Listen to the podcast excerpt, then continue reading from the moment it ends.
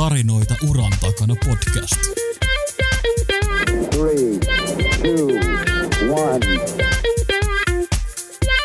No niin, tervetuloa kuuntelemaan Tarinoita uran takana podcastia. Mun nimi on Aleksi Pohjonen ja me on aikaisemmin Saskan kanssa hostattu tätä, mutta me on otettu nyt meidän tiimiin myös kolmas hosti ja munkaan tänään täällä on Emmi Rantanen.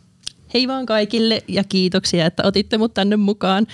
Ja me tehdään tästä koko tiimistä ja tästä tiimin uudistumisesta sitten vielä erikseen semmoinen esittelyjakso, joten kannattaa ehdottomasti pysyä kuulolla ja linjoilla, niin pääsee sitten vähän paremmin perille, että ketä täällä nyt oikein sitten häärää podcastin teossa. Ja tämän ja ensi jakson ajan meillä on studiossa vieraana Iida Pöllänen. Hei Iida. Heippa hei. Tervetuloa podcastiin mukaan. Kiitos paljon ja kiitos paljon kutsusta. Olet oikein tervetullut ja sä oot aktiivisesti mukana nuorisopolitiikassa ja ensi vuonna sä oot ehdolla Espoon kuntavaaleissa, mikä on aika hieno juttu ja upea saavutus sinänsä ja tästä me nyt jutellaan sitten sun kanssa vähän tarkemmin. Kiva saada sut mukaan. Kiitos paljon. Joo, tosissaan tehdään pari jaksoa. Ensimmäisessä jaksossa puhutaan Iidan uratarinasta ja toisessa jaksossa syvennytään tarkemmin politiikan maailmaan. Mutta lähdetäänkö sillä liikkeelle, että jos sä Iida vaikka esittelet itsesi?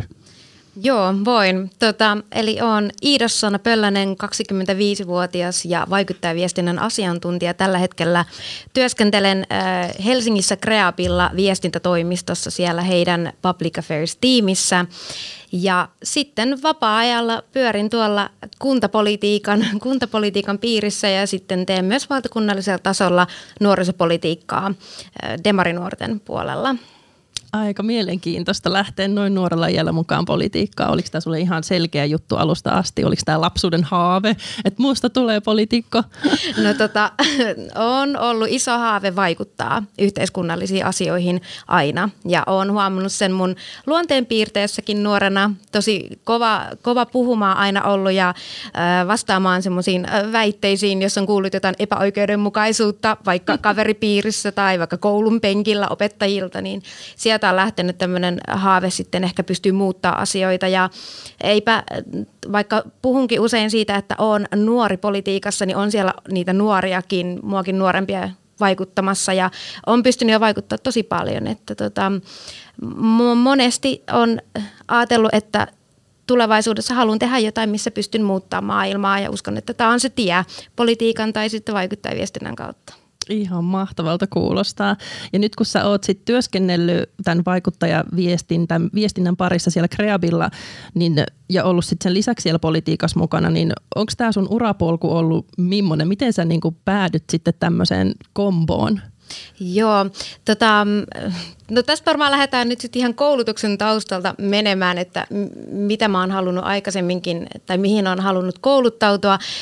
lähin siis kandi, kandin tutkintoa suorittaa 2000 2016 Puolaan Varsovaa ja siellä tutkitin, suoritin kansainvälisen politiikan tutkinnon ja siellä tuli semmoinen ehkä palava into päästä niin kuin vaikuttaa asioihin vielä enemmän. Että se mun kanditutkinto oli niin tosi ympäripyöreä vähän niin kuin, että tutustuttiin vähän talouspolitiikkaan ja kansainväliseen lakiin ja ihmisoikeuksiin ja tällaista. Ja sieltä tuli sitten semmoinen ehkä hinku päästä niin kuin syventymään näihin asioihin ehkä toisesta perspektiivistä sitten ja päätin lähteä sitten Hollantiin suorittaa tämmöisen European Public Affairs maisteriohjelman, missä opiskellaan eurooppalaista vaikuttaa viestintää, eurooppalaista loppausta ja eurooppalaista päättämistä ja sitä kautta myös sitä poliittista, poliittista vaikuttamista. Ja siellä sitten ollessa viime vuonna päätin lähteä puolueeseen mukaan, liityin puolueeseen Suomessa ja,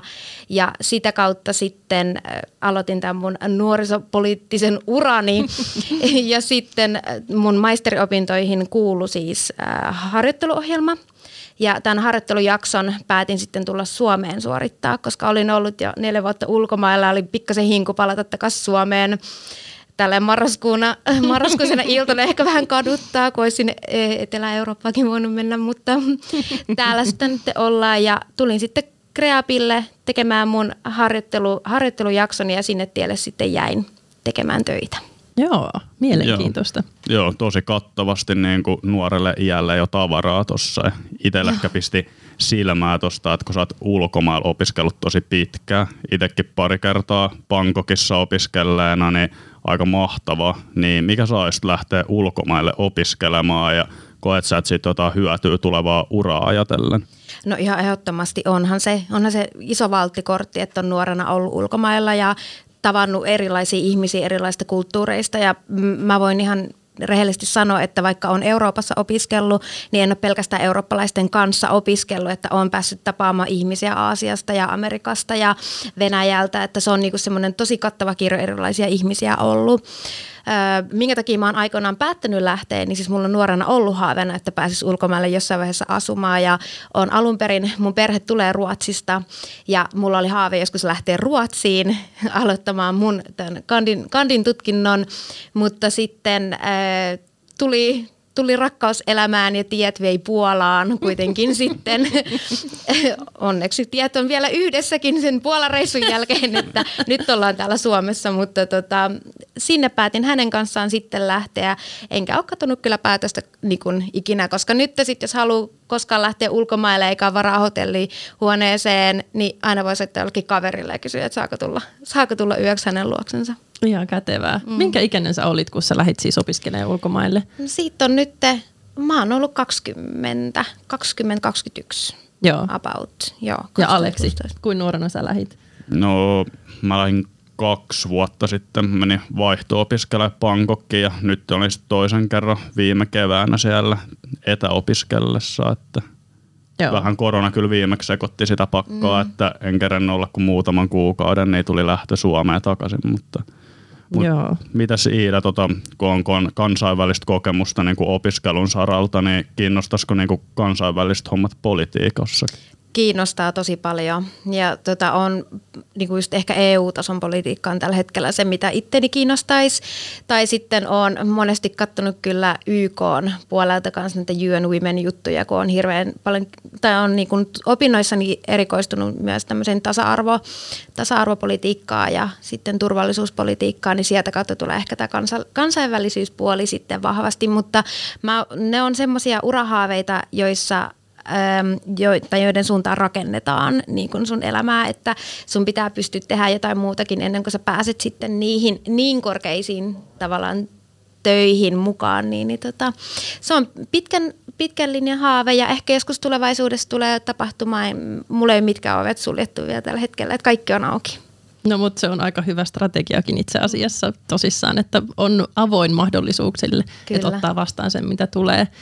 No mites kun tota, no sulla niinku tuntuu olevan semmoinen aika selkeä linja tässä, että mm. et sä oot halunnut nuorena jo politiikkaan mukaan ja on semmoinen olo, että sä oot halunnut ajaa asioita eteenpäin ja ehkä muuttaa tiettyjä asioita ja rakenteita. Ja niin kuin tuossa jo vähän avasitkin, että mitä sulla ehkä on semmoisia pitkän tähtäimen tavoitteita.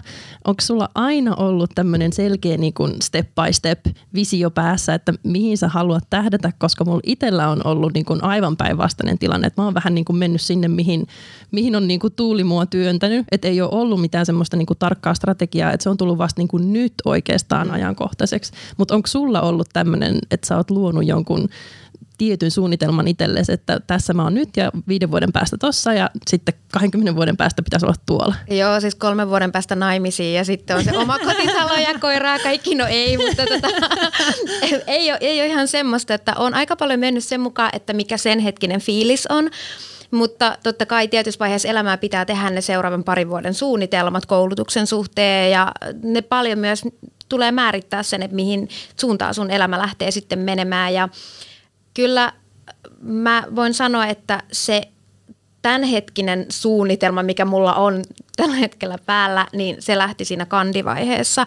Että ennen sitähän mulla kesti kauan, että mä löysin edes opiskelupaikkaa tai semmoista, mikä olisi oikeasti kiinnostanut. Että oli niin kuin haaveet oli olla just niin kuin kansainvälisissä opinnoissa, mutta mistä se Suomesta löytyy, se, just semmoinen kattava kokonaisuus ja sitten vähän rikottiinkin ehkä niin kuin normi tämmöisiä unelmia ja haaveita, kun mentiinkin sitten tavallaan Puolaan, joka ehkä ei ollutkaan se kaikkein normaali, no en nyt sanoisi normaali, mutta ehkä niin kuin ensimmäinen vaihtoehto mm. joka ikiselle ihmiselle, niin, niin sitten siellä se lähti menee siihen, niin kuin alkoi tulee semmoista selkeämpää linjaa, että mitä, mitä oikeastaan itse haluaa tehdä. Joo. No, miten sitten tämä sun nykyinen työ? Palataan siihen vielä hetkeksi. Sä oot vaikuttaja viestiä. Tämä on mulle täysin vieras termi. Mulla ei ole mitään hajua, mitä sä teet. Niin Joo. please kerro, mikä Joo. sun rooli siellä on? No, sä oot ensimmäinen, joka tätä kysyy. Mä uskon. Mä, monesti joudun kertoa, että mitä se on. Vaikuttaja viestiä... Öö, on siis, Suomessa sitä tunnetaan monella eri termillä, eli on siis vaikuttaja viestinnän asiantuntija, on edunvalvonnan asiantuntija, teet edunvalvontaa, tai sitten oot vähän tämmöinen ehkä tabusana jopa, oot lobbari, eli mä lobbaan.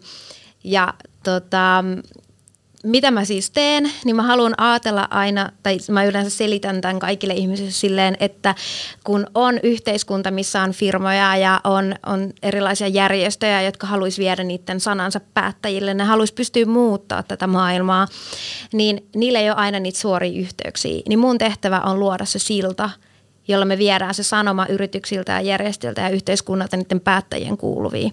Eli mä tapaan asiakkaita, mä kuuntelen, mikä heillä on tällä hetkellä ongelma ja mä vien heidän viestinsä päättäjille ja me yritetään sillä tavalla muuttaa tätä yhteiskuntaa siten, että pelisäännöt olisi täällä oikeudenmukaisempia ja tasa-arvoisempia ja tasavertaisempia jokaiselle toimijalle. Että me mahdollistetaan tosi paljon, kun me pystytään muuttamaan ja vaikuttamaan, vaikuttaa tämänhetkisiin lainsäädäntöihin. Ja sitten totta kai me ollaan myös vähän niin kuin kääntäjiä. Me käännetään sekavaa lainsäädäntötekstiä meidän asiakkaille taas, että jos EUsta tulee joku erikoinen tukipaketti ja ne on sille, että mitä tämä tarkoittaa, niin meidän tehtävä on kääntää se heidän kielelleen ja selittää, että tämä tulee toimi, toimimaan teidän, teidän työpaikalla tälleen, että teidän, teidän yritys on nyt tämmöisen lainsäädännön sisällä ja tätä pitää pystyä muuttamaan, koska tämä on EU-laki tällä hetkellä. Joo. Miten paljon siis sun alan ihmisiä on? Ihan mielenkiintoista kysyn siis niin kuin Suomessa vaikka. Kuinka paljon on niin kuin työllistyneinä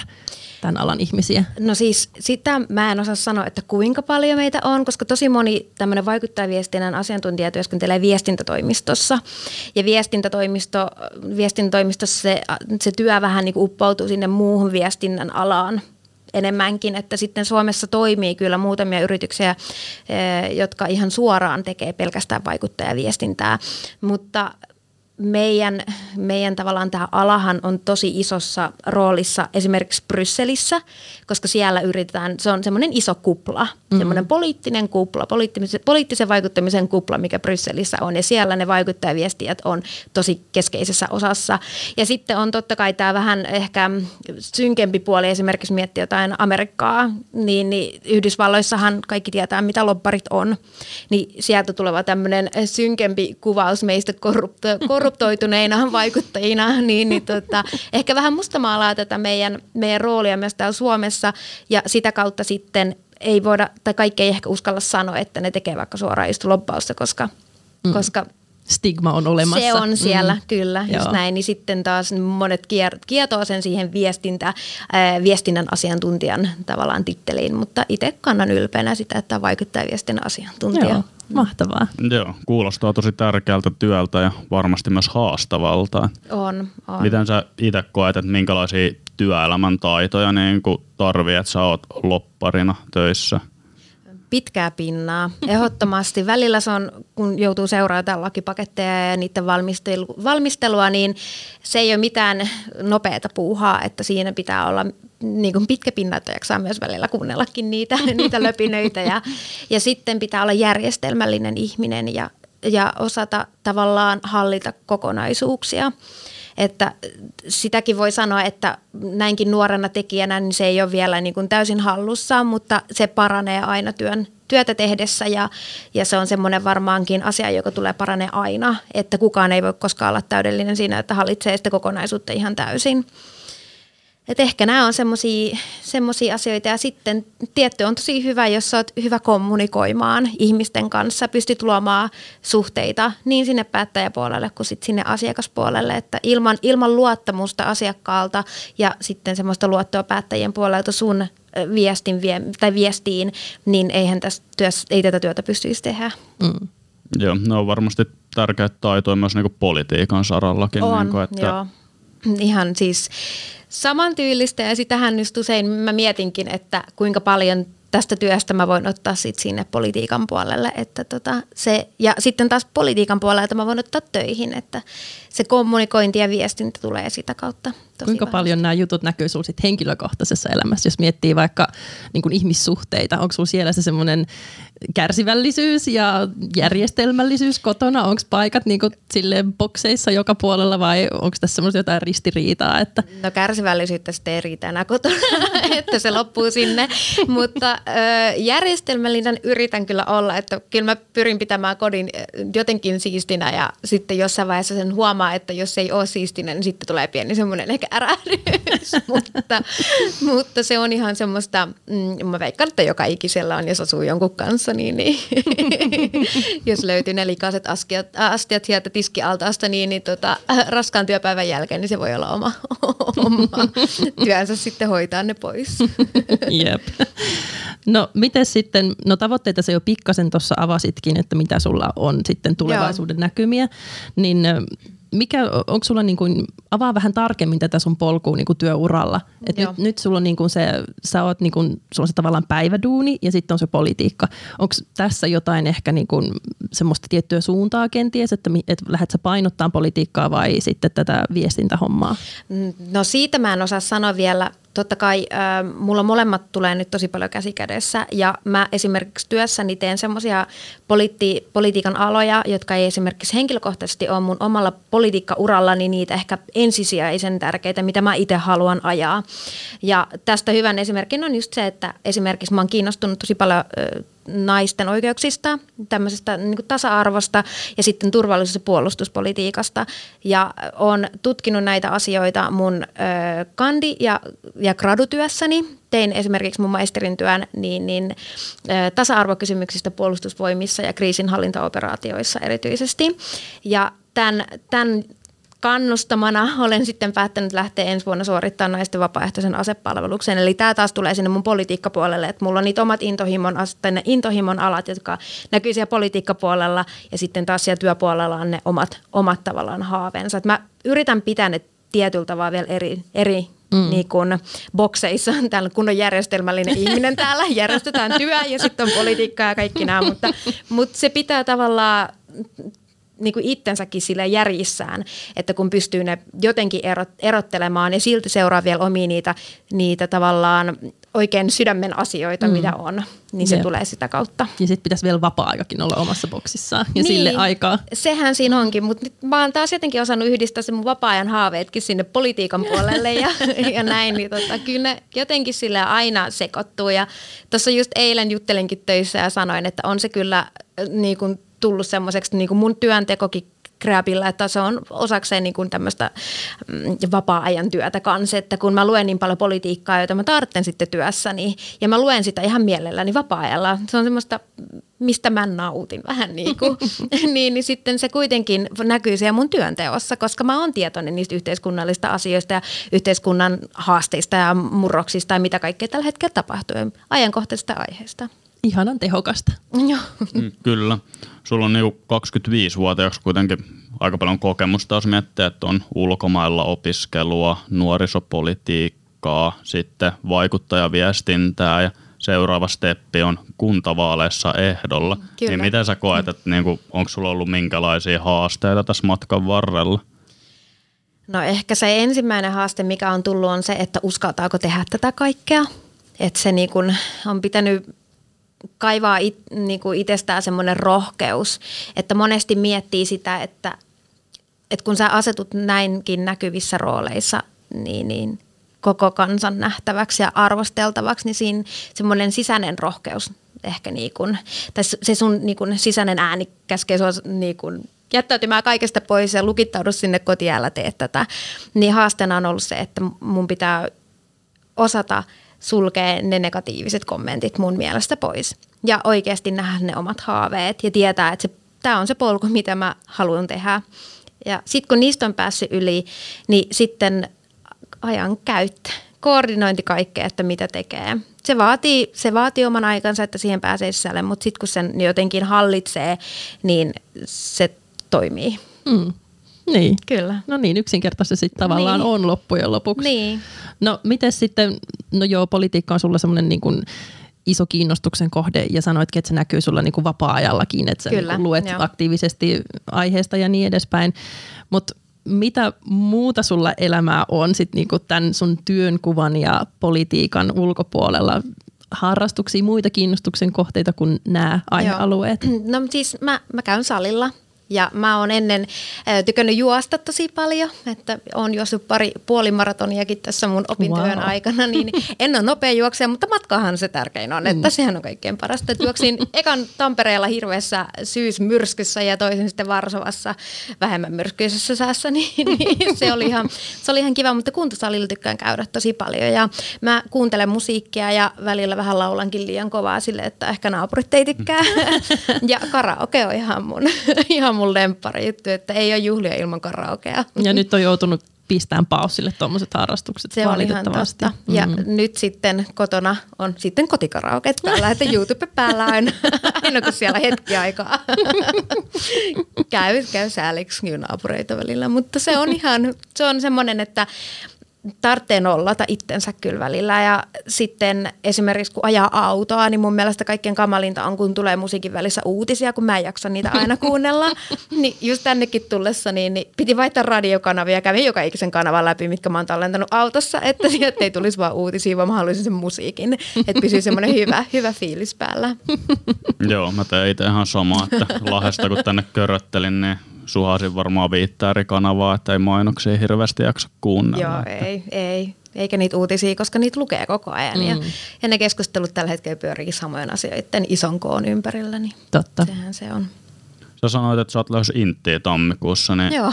mikä saisi tekemään sellaisen päätöksen ja onko sillä jotain niin kuin tarkoitusta, jotain työuraa ajatellen?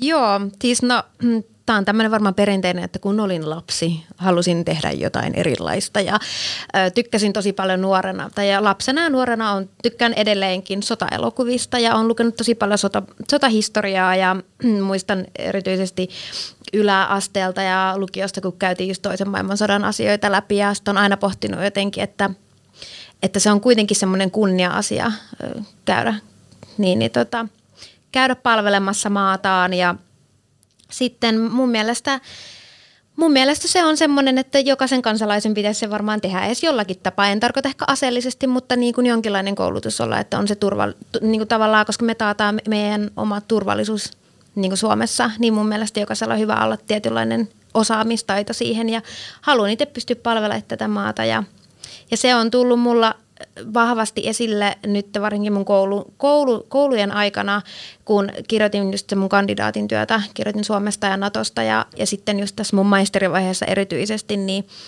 siellä, siellä tota, tuli semmoisia huomioita, että jos pystyisi jotenkin muuttamaan vielä niitä epätasa-arvoisia asioita, mitä esimerkiksi puolustusvoimissa on, niin miten sen pystyy tekemään no osallistumalla itse ja puhumalla. Ja sitten sitä kautta mä toivon ehkä tulevaisuudessa voivani olevani semmoinen henkilö, joka näistä pystyy puhumaan laajemmalle yleisölle kuin vaan kirjoittamalla siitä oman maisterin työni tai, tai käymällä sen armeijan itse. Niin onhan siinä siis tosi iso ero, että tiedät sä niinku teoriassa, miten joku asia toimii, vai ootko sä kokenut sen itse käytännössä? Kyllä, joo. Ja siis si- sitähän usein niin kuin sanotaan, että ethän sä voi tietää, kun sä et ole itse käynyt. Mm. Niin mä haluan kaikki nämä sanat niin kuin pyyhkiä pois. Ja sitten, sitten ehkä tulevaisuudessa onhan mulla semmoinen tosi korkea haavekin, että olisihan se puolustusministeriön paikkakin.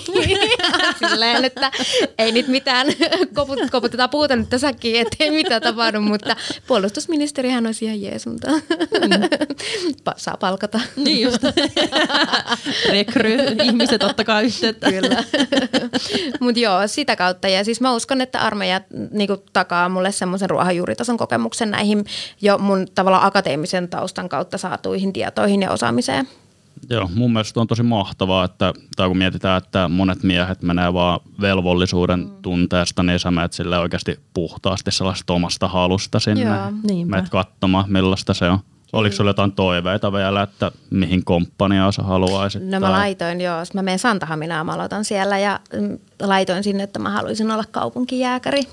Mua kiinnostaa hirveästi tämmöisen rakennetun alueen koulutus ja varmaan tämä tulee nyt sieltä sota-elokuvista ja kaikkea, mm. kun näkee aina semmoisia makeita, mitä, miksi niitä sanotaan, kun ne rynnii sinne taloon ja, ja siellä kaikkea, kaikkea tapahtuu ja jotain ovia poksautellaan, niin ihan tosi semmoinen, näyttää mun mielestä tosi hienolta. En mä tiedä, onko se sitten hauskaa, mutta On eletään se siinä. hauska. Okei. Olen itse käynyt Santahaminassa, No niinku, niin. tai en siellä käynyt Intiä, mutta käytiin harjoittelemassa sotilaspoliisina niinku Joo. rakennetun alueen taisteluita, niin on se ihan hauskaa hommaa. Siellä on kyllä. ainakin hienoja ne alueet, että missä pääsee harjoittelemaan. Et mä itse käynyt kaksi kertaa siellä. Lukioaikana kävin turvakurssin ja sitten olin just tuossa pari kuukautta sitten niin tuon maanpuolustuskoulutuskeskuksen kautta järjestämään äh, Intitutuksi naisella kurssilla, kurssilla, joka järjestettiin Santahaminassa. Niin siellä pääsi tutustumaan siihen intielämään jo etukäteen ja fiilistelee, että onko se se oma juttu. Ja enpä sieltä lähtenyt sillä ajatuksella, että ei olisi sama juttu, mm. että enemmänkin tuli vaan se niin kuin into lähteä sinne niin kuin kasvavaa en, en, entuudestaan. Onko sun kaveripiirissä muita naisia, jotka on innostunut tästä myös? Nyt vasta on. Joo. Mä en tiedä, mikä tämä myöhäinen herääminen meillä on, koska kaikki, siis samanikäiset nyt on, on pari tota, naista, jotka on kans nyt kiinnostunut ja paljon on auttanut heitä sitten näiden hakemusten kanssa, että mitä sinne pitää täytellä ja, ja näin. Mutta tota, en ole tavannut, siis ei, ei ole kaveripiirissä ketään, niin kuin lähikaveripiirissä, kuka olisi käynyt. Ja se on vähän harmi ollut jopa, niin sen takia on joutunut tällaisiin mm, niin kuin kursseille sitten niin kuin kurssejen puoleen kääntymään. Mutta tota, onneksi tämmöisiä järjestetään, niin saa tietää sitten enemmän asioista. Mm, niinpä. Kyllä. Me saatiin aika kattavasti nyt tähän sun uratarinaa tavaraa. Voitaisiin laittaa ekan jakson osalta pillit pussiin. Kiitos Iida ja kiitos Emmi. Kiitos, myös Kiitos sulle paljon. Aleksi. Kiitos. Ja kiitos Iidalle munkin puolesta. Ja mä muistutan vielä, että jaksot on kuunneltavissa Spotifyssa, Apple Podcastissa, Googlecastissa ja sitten jos haluaa ihailla tälleen kuvamuodossa, niin YouTube. Sieltä löytyy sitten myös.